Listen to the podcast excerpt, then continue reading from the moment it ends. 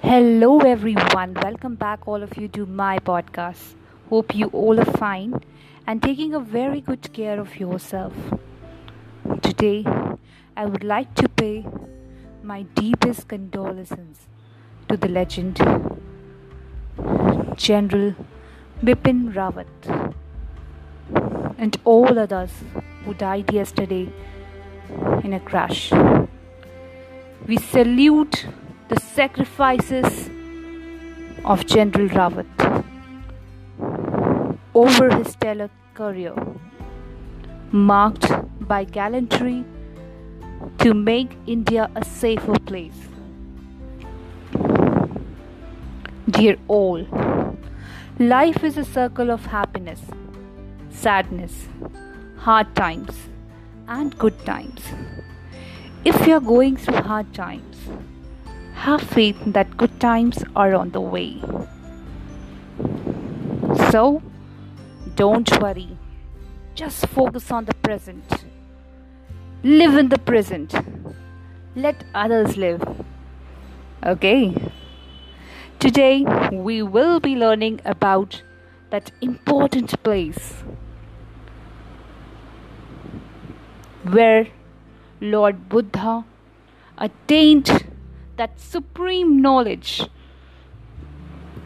which cannot be attained easily by any of us until and unless we are thinking about it. Yes, I'm talking here about the enlightenment. I'm talking here about the place Bodh Gaya, where Lord Buddha attained enlightenment. How many of you have thought about this word enlightenment?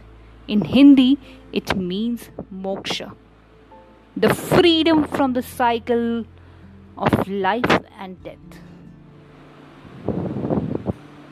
As a child, I used to introspect a lot about the meaning of this word. As some connection I had by having a closeness with the thoughts of Buddha. And this place is something which can help us to understand the significance of the meaning of the word enlightenment we are so much busy in our work, we are so much occupied in our work that hardly we have thought about it. Every day we are planning for the next day, for the future. But have you ever thought that what will happen if you will not be there?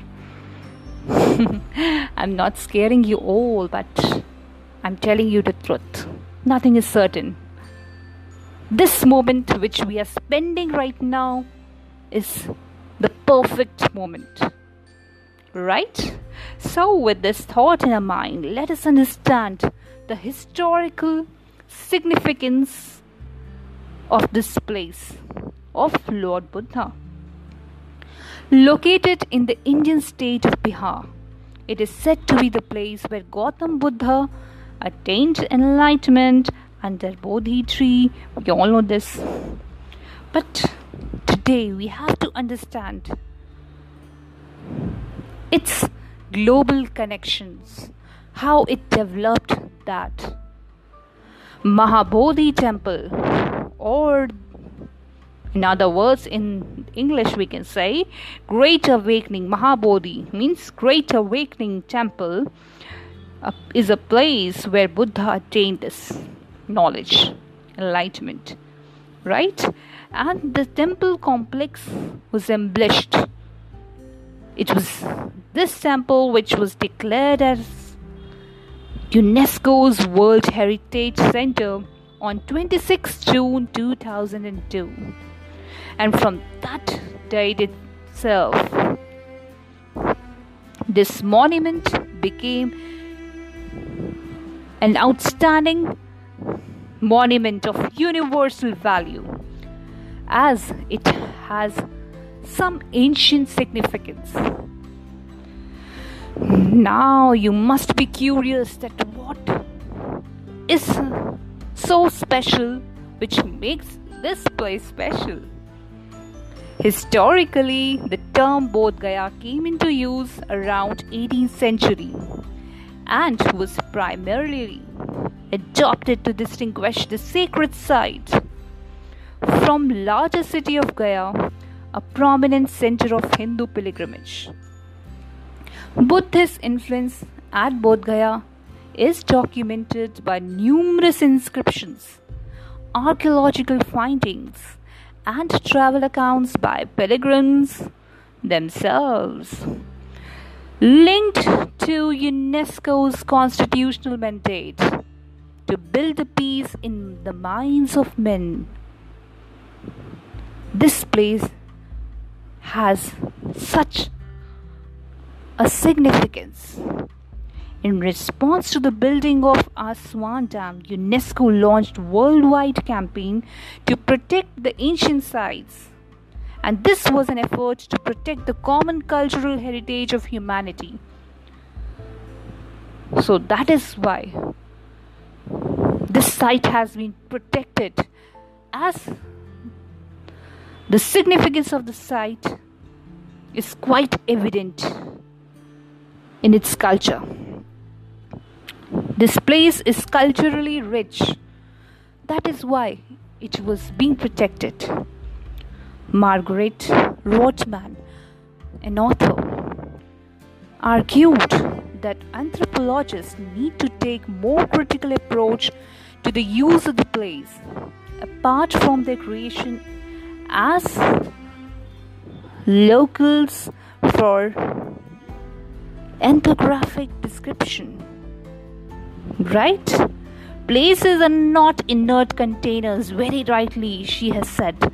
Places are not inert containers but are always socially constructed in ways that are politicized, culturally relative, historically specific, local, and multiple. So, this place has a memory. This site has a memory. And referring to the World Heritage Site, Nora, again, another author, said it's a place where memory crystallizes and secretes itself. Like many pilgrimage and tourist destinations are undergoing rapid social change. The transformation of Bodh Gaya into World Heritage Site can be interpreted as a byproduct of globalization resulting from the transnational movement of people, capital, ideas and images that are linked this that link this urban rural town with the spiritual event of Buddha's enlightenment. So, from here, we have understood that yes, this global connection linked with spirituality resulted in the unity among all the faiths. People from different faiths they flock to this place as they are spiritually connected, globally connected. Right? restoration of Mahabodhi temple began in 1884, a task which was given to Alexander Cunningham, an assistant J.D. Beglar. Sir Edwin Arnold, celebrated author of Light of Asia, decided to make a pilgrimage to this town. Which town? Bodh Gaya. Right, Mahabodhi Society was formally established in 1891 in Ceylon. By whom? Dharmpal. Not only this, Viceroy Lord Curzon's effort, we cannot deny his Ancient Monument Preservation Act of 1900 was a very important effort which led to the preservation and reclamation of this Buddhist heritage site. Right? Bodh Gaya's Temple Act was formulated in 1949. Why? for the better management. So, all these events made this place a very, very important and very, very important only and special in our heart. And we can say, in a simple words, this place unified us. Still it is unifying us. People from different faiths they still are visiting this place and i'm giving you a surprise. Yes i will be also luckily visiting this place will be sharing you my my experience with you all you also keep learning with me and stay connected to know more. Till then take a very good care of yourself and bye bye